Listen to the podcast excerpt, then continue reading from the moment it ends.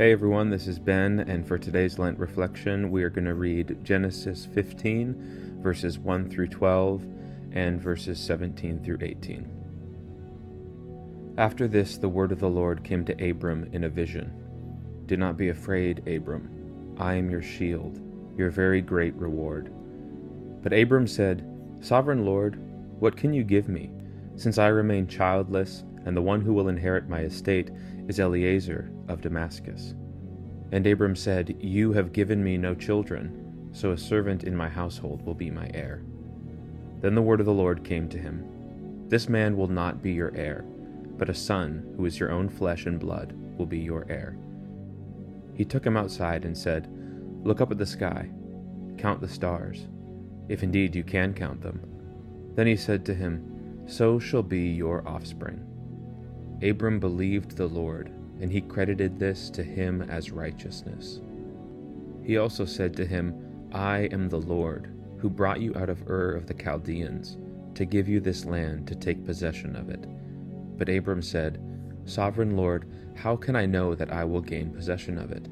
So the Lord said to him, Bring me a heifer, a goat, and a ram, each three years old, along with a dove and a young pigeon. Abram brought all of these to him cut them in two, and arranged the halves opposite each other. The birds, however, he did not cut in half. Then birds of prey came down on the carcasses, but Abram drove them away. As the sun was setting, Abram fell into a deep sleep, and a thick and dreadful darkness came over him. When the sun had set, and darkness had fallen, a smoking firepot with a blazing torch appeared and passed between the pieces. On that day the Lord made a covenant with Abram and said, to your descendants I give this land, from the Wadi of Egypt to the great river, the Euphrates. This is such an elaborate and honestly kind of bizarre ritual. I don't know how I feel about all of this cutting animals in half stuff. And it seems a little bit over the top. Like, why did God need Abram to cut these animals in two and then to arrange them on opposite sides of each other? At first, I just assumed this is some ancient Near Eastern kind of ritual that people are used to, and if I just knew more about the culture, maybe I would understand it. But I also started to wonder if maybe this ritual makes more sense um, when I look at it not from God's perspective, but from Abram's. Uh, Abram was trying to get assurance. He was asking God, Are you really, really, really going to do what you said you were going to do? And it's interesting because up to this point, God has already made a promise to him. Like God said it once, and that's what got Abram to leave his house and to travel with God through the desert towards some promised land that God was going to give him. And so, here in the middle of his journey, he's sort of asking again, like saying, I know you told me you were going to do this, God, but how can I be really, really, really sure? And I started to wonder if maybe God didn't need all this blood and ritual, but maybe Abram did. Maybe Abram needed a sign, something that he wouldn't forget, something that would stick in his memory and his imagination. Because to be honest, I too am really quick to forget God's promises. And if Abram is anything like me, it only takes the slightest bit of adversity or the, the littlest thing that doesn't go how I thought it would go for me to forget that God has really good things in store for me and has made me some really profound promises.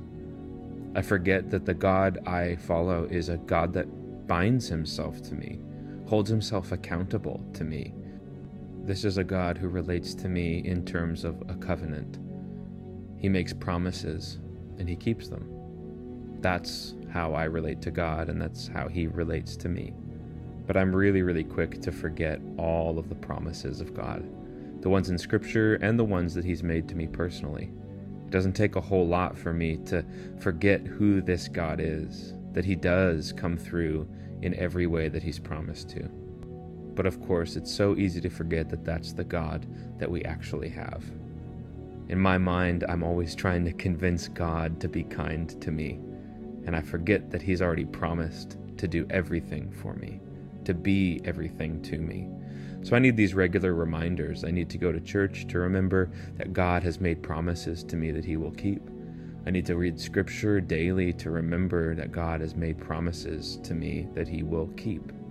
And I need these moments in my life, these sort of big, outstanding times that I remember, that I write down, that I mull over, that I can point to and say, God has made promises to me and he will keep them.